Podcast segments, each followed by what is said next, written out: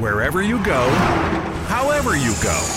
For energy on the go, it's got to be 5 Hour Energy. It works fast, it works long, it tastes good, and with zero sugar and 4 calories, there's nothing holding you back. Fits your pocket, fits your backpack, fits your on the go life, whether you're going to work, going on vacation, or just going out with friends. 5 Hour Energy. Energy on the go. For more information, visit 5hourenergy.com.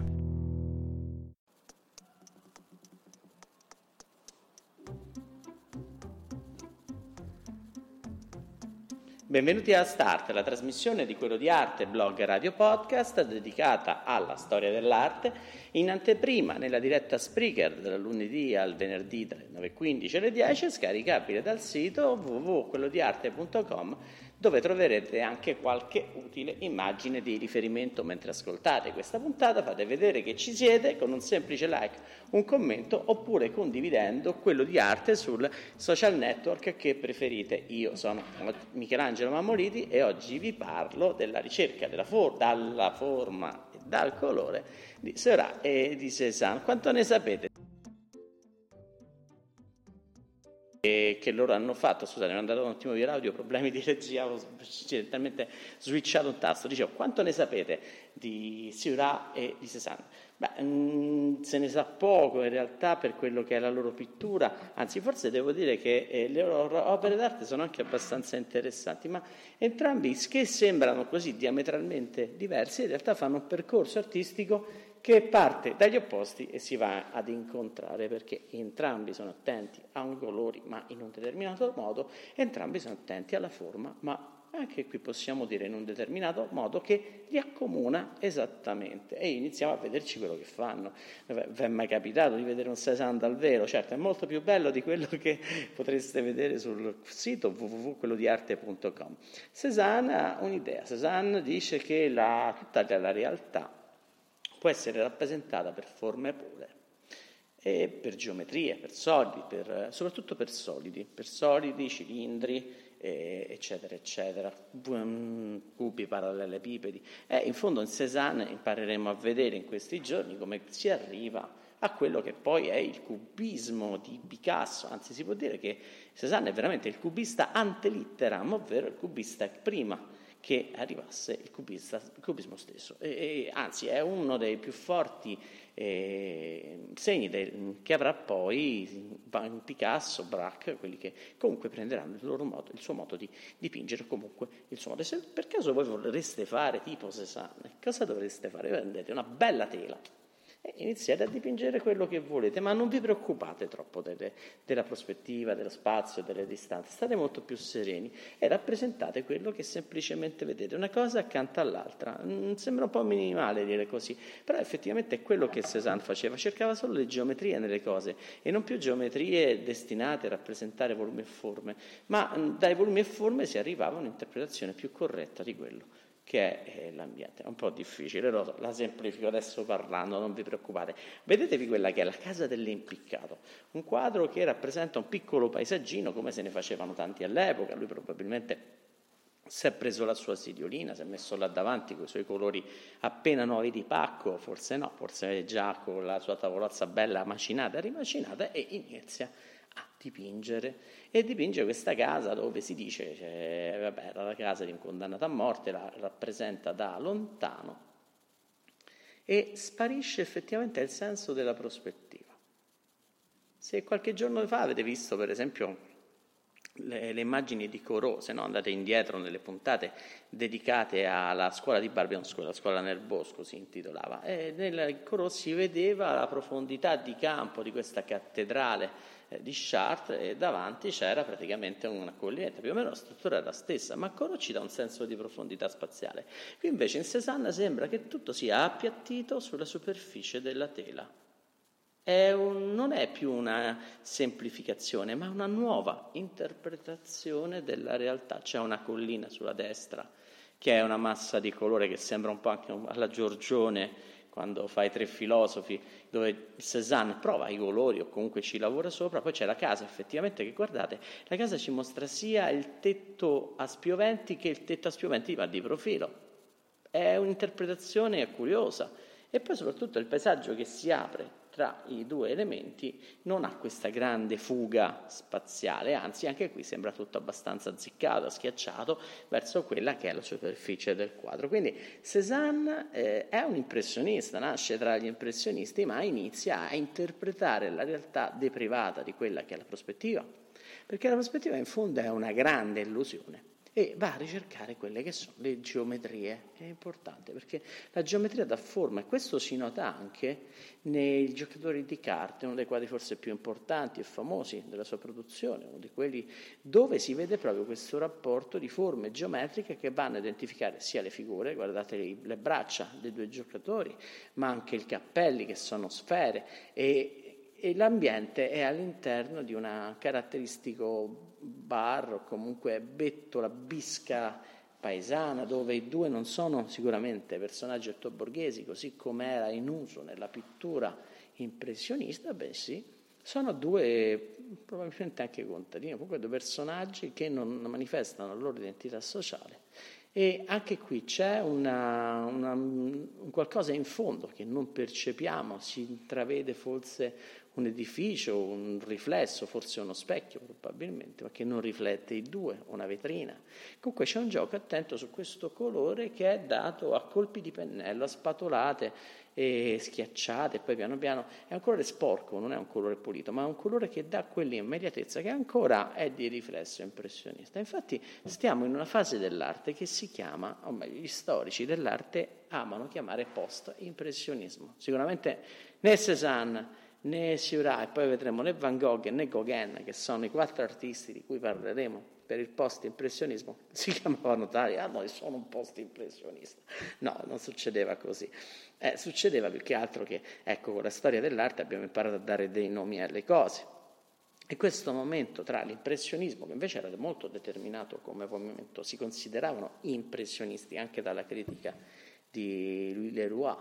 E in questo caso invece loro erano post-impressionisti, ovvero artisti che continuavano a dipingere con una certa eh, tecnica impressionista, quindi a colpi di colore, attenti comunque a quello che è l'effetto luminoso, il dato della luce, e poi piano piano iniziavano a, a, trasformare questa immediatezza impressionista in una riflessione diversa su quella che è la realtà, quindi una realtà che è fatta di luce sì come gli impressionisti, ma anche mh, per Cézanne di forme, e queste forme si manifestano in forme geometriche pure. Se notate qui c'è un'altra un'altra curiosità, un'altra stranezza, un altro paradosso nel quadro, ed è il tavolino. Il tavolino anche qui, come abbiamo visto nella casa dell'impiccato prima, tav- che ci mostrava il lato il fronte, anche qui il tavolino ci mostra il sopra e il lato. È cubismo, è già cubismo. Solo che poi per il cubismo dobbiamo aspettare il 1907, eh, scusate, il 1909, sì, sì, sì, ho detto bene, il 1907, il Demoiselle d'Avignon, 1909 il futurismo, 1907 Le Demoiselles d'Avignon, che è, diciamo, è stato definito una delle prime opere eh, cubiste dove Picasso, nella figura in basso a destra, impareremo a vedere anche questa, mette questa figura che ci mostra la schiena, la faccia, il profilo tutto insieme. Non c'è più un punto di vista privilegiato, ma ci sono tutti i punti di vista. E c'è un motivo, ma lo scoprirete solo se ascolterete la puntata dedicata al cubismo di quello di arte, ma sarà qualche giorno. Comunque, in questo Cézanne rappresenta le forme come struttura dominante del suo quadro. E poi continua così con le bagnanti, le grandi bagnanti, dove forme si semplificano in geometrie molto semplici, oppure nel ritratto di Ambroise Vollard, dove anche qui vediamo emergere quelli che sono elementi geometrici quasi puri, a una ricerca di perfezione e di purezza. Si sta entrando, ritornando in quella che è una visione non astratta, perché astratta sarebbe prima di soggetto, ma quasi alterata, eh, purificata, idealizzata, ecco il termine esatto potrebbe essere idealizzata, della realtà una realtà fatta di forme pure. È un'opera bizantina, né più né meno, una ricerca di una pulizia e di una geometria, ma c'è anche un altro piccolo segreto che mi sto tenendo per qualche minuto perché dobbiamo arrivare a parlare anche di Seurat. Ma prima di lasciare Cézanne guardiamocelo con una delle sue ultime opere eh, interessanti che è Mont Saint-Victoire, la montagna Saint-Victoire vista da Le Havre, Piccolo quadro del 1900, un quadretto da facciata, lui farà diversi eh, pitture di questa montagna, anzi è una delle montagne più amate anche da impressionisti come Renoir, la farà diverse volte. Il suo modo però di tratteggiare questa montagna eh, ci fa capire che per lui il quadro diventa un tutt'uno. Tutt'uno come? Se notate il paesaggio ha degli elementi azzurrini e quello potrebbe essere normale, ma il cielo ha degli elementi verdastri.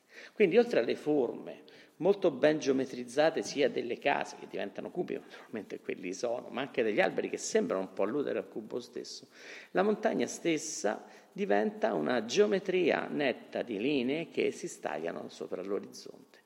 E oltretutto poi la pennellata si fa molto più larga rispetto a quella degli impressionisti, usando questo pennello piatto probabilmente che stende il colore con una certa eh, facilità e poi soprattutto fa una cosa che i fotografi impareranno a conoscere dopo, crea una dominante del quadro, ovvero un colore, una tinta generale che sostiene tutta l'opera. Cézanne sta facendo questo, sta, è partito dalle forme, dalla ricerca di forme pure, ed è arrivato a una sua elaborazione anche del colore, dove tutto riverbera nel quadro, così come la geometria. È un insieme abbastanza mm, interessante quello che propone Cézanne, ma è la sua strada e poi adesso la lasciamo un attimo qui a riposare, perché anche se strana e curiosa è di quadri che, ecco, onestamente devo dire, non sono spettacolari, Spesso rappresenta nature morte, ritratti, paesaggi, niente mai di così eclatante e anche sconvolgente, qualche bagnante, quadri comunque di definizione classica. E a guardare di dire, insomma, con granché, cioè, nel senso, ma hanno dietro un aspetto intellettuale importante perché Cézanne si sta ponendo davanti alla realtà con un'ottica idealizzante, sta sintetizzando letteralmente la realtà. Dopo Cézanne succede una cosa abbastanza importante per l'arte, ma quello che la fa non è un artista, come un artista che non fa cose per arte, no, si chiama eh, Michel Eugène, Eugène Chevreuil, Michel Eugène Chevreuil, Chevreuil, vabbè, me lo mandate come messaggino in francese, no scherzo, comunque, Michel Eugène, io dico Chevreuil, Chevreuil che cosa fa? Realizza una, lavora per una industria manifatturiera Gobelin, Gobelin è un'industria che realizza quelli che sono tessuti. E gli chiedono, lui che era un botanico, di, una, un modo, di inventare un modo per classificare le sfumature di, moto, di, colore. E lui utilizza appunto un cerchio cromatico come tanti che abbiamo visto, quello di Itten, quello di, di Goethe soprattutto. E ne, però fa una piccola accortezza rispetto a questo, è molto più complicato, vi ho messo la foto sul blog www.quellodiarte.com, ha molti più spicchi dei cerchi cromatici che siamo abituati a conoscere, generalmente ce n'hanno 3, 6, 12, ecco qua, di, di spicchi di colori, perché ci sono al centro i tre colori primari che diventano poi gli altri tre colori secondari e poi gli intermedi, quindi diventano in tutto 12 colori, 18 nei dischi più, eh, più specifici, ma questo veramente ha tantissime tinte, sono messe in un modo molto particolare. Sul diametro del cerchio, quindi uno di fronte all'altro rispetto al centro del cerchio, ci sono i colori detti complementari. I colori complementari che cosa sono? Sono quei colori che se mischiati danno il nero, ovvero, è un esempio, il, i i tre colori primari sono il rosso, il giallo e il blu. Giusto? Giusto.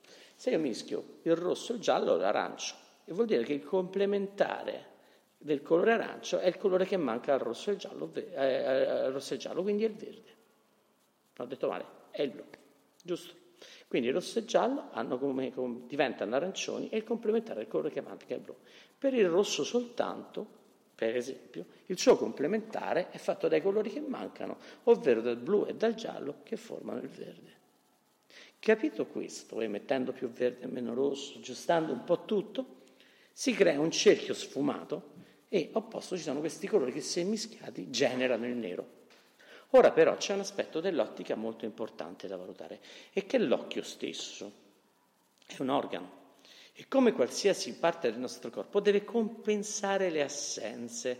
Non so se mai avevano fatto il gioco te- che vi tenevano le braccia lungo il corpo, ferme, e bloccate e vi si chiedeva di aprirle. Nel momento in cui vi lasciano vi viene spontaneamente quasi di alzare la mano. Stessa cosa succede con l'occhio. Se l'occhio vede una superficie bianca, la percepisce come bianca. Se sulla superficie bianca ci andiamo a mettere un punto rosso, ecco che l'occhio dovrà compensare quell'alterazione rossa e intorno creerà quello che è un alone Quest'alone generalmente per compensazione non è rosso, ma è proprio del colore complementare, è proprio fisiologico dell'occhio. Ora, se io ho questo pallino rosso eh, che ha un raggio, anzi ha, una, ha un alone verde intorno, vado a mettere un pallino verde, succederà proprio questo, che l'occhio intorno al pallino verde metterà un alone di rosso, ma è un alone impercettibile. È impercettibile fino a quando l'alone va sul colore opposto. Quando l'alone del verde, quello di colore rosso, va sul pallino rosso. A quel punto il rosso si accende e la stessa cosa fa il verde. E quindi si crea un contrasto tra i due colori, contrasto molto forte, un contrasto detto simultaneo, perché il rosso fa brillare il verde grazie al suo alone, che è verde, il verde fa brillare il rosso grazie al solone, che è rosso. E così in questo contrasto nasce una vibrazione dei colori che gli artisti già conoscevano. Se andiamo nella Cappella Sistina e vediamo Michelangelo, anche gli artisti del 400, chi aveva il vestito rosso aveva un particolare verde, chi aveva il vestito giallo ce n'aveva uno, eh, eh, scusate, violaceo, chi ce l'aveva azzurro c'era quello che era un particolare aranciato. E quindi in qualche, una cangianza, una trasformazione. Questo accostamento di colori complementari era già noto, ma, ma a questo punto subentra Seurat. Seurat scopre questo disco di eh, e inizia a dipingere a puntini. Dipinge un puntino rosso, accanto ce ne mette uno verde, un altro rosso, uno verde, eccetera, eccetera. Fate voi come gioco.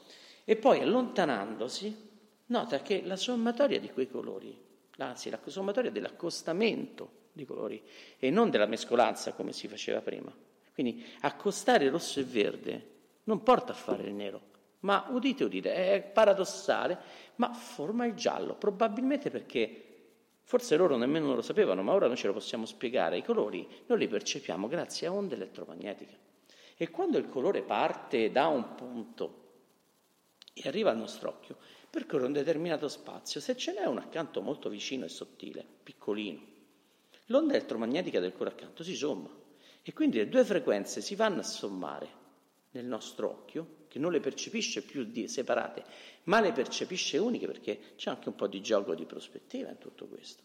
E quindi a un certo punto le percepisce come una frequenza sommata e quindi dal rosso e dal blu, scusate, dal rosso e dal verde iniziali, i punti distinti, noi percepiamo il giallo. Guardate, è la stessa, identica magia che succede, magia fisica ragazzi, è fisica, però chiamiamo una magia, è la stessa magia che si vede quando, quando si guarda un pixel di un televisore. Sono tre pallini, rosso, blu e verde, che accesi con intensità diverse danno tutti i colori. È un gioco incredibile. E grazie a questa scoperta abbastanza curiosa di Chavroy, del suo cerchio, ma poi sicuramente è qualcosa che poi verrà preso dagli artisti. Scusate, Seurat dipinge a puntini, neanche fa dei trattini, ma poi questo non diventa più uno, sti- uno stile artistico, il divisionismo, ma diventa una tecnica che appunto si chiama divisionismo, mettere i colori divisi e separati uno accanto all'altro nella scena. E si arriva anche ad artisti come futuristi, come Balla, che sarà divisionista, fino ad arrivare anche ai giorni nostri. Il divisionismo non è più quindi un modo, uno stile, ma è proprio una tecnica mettere i colori uno accanto all'altro. Infatti in questo Seurat fa le sue prove tecniche e le sue prove tecniche ho messo i due quadri più famosi che sono eh, le, la Bagnata Asnier e la Grand Jatte, Bagnati e Asnier e la Grand Jatte sono due rive eh, del, della Senna su cui la gente andava tranquillamente a fare il bagno e in questo si lasciavano andare la mattinata. Ecco che Seurat vuole rappresentare questa domenica pomeriggio sull'isola da Granjat, per esempio, per dirne una, in cui lui fa attenzione a quello che è proprio il discorso di una pittura che si fa di piccoli punti. Quindi sta sminuzzando la luce degli impressionisti che era giocata solo sui rapporti di caldo e freddo, come fa eh, Monet sull'impression soulevante, sull'impressione del sole nascente.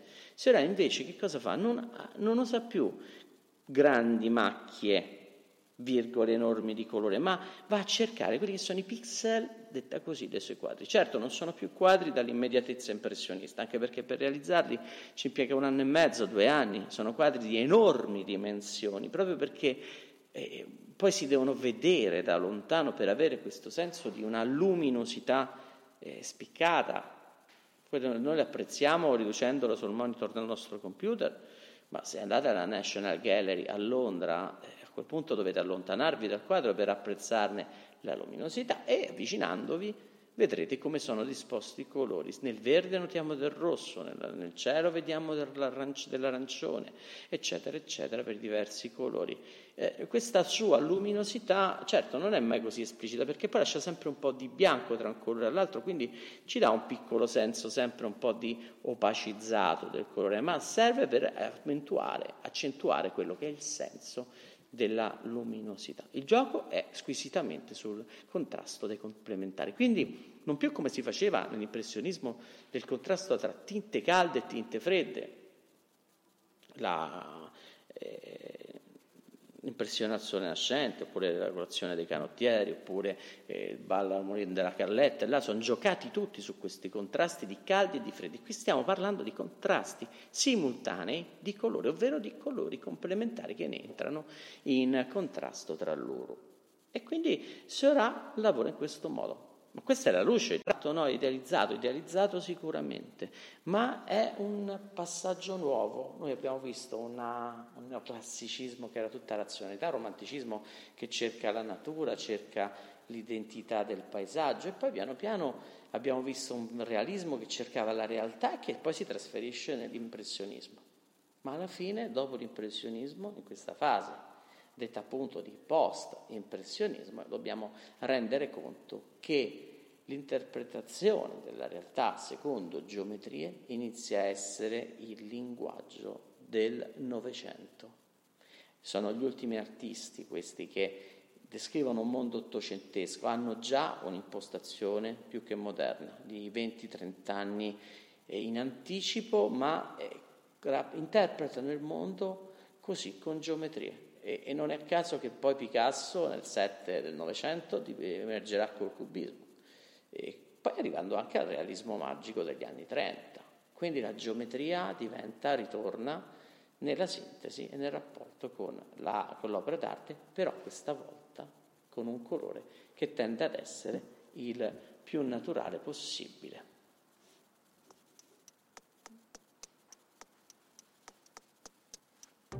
Avete ascoltato Start, vi ricordo che questa puntata la potrete trovare in podcast su Spreaker, iTunes, Spotify, SoundCloud e sul canale YouTube di Quello di Arte. Inoltre sul sito www.quellodiarte.com troverete anche le immagini di riferimento per questa puntata. Eh, ringrazio tutti quelli che mi stanno ascoltando online e se avete ascoltato questo podcast, se vi è piaciuto, se avete qualche curiosità o se desiderate approfondire un argomento, questo spazio è dedicato a voi. Mettete un like o lasciate un commento qua sotto oppure cercate quello di arte su YouTube, Twitter, Facebook, Instagram, Telegram, bla bla bla bla bla, bla e tutto il resto. Alla prossima volta ricordate che l'arte si vede, si ascolta, ma soprattutto si sente. Buona giornata a tutti.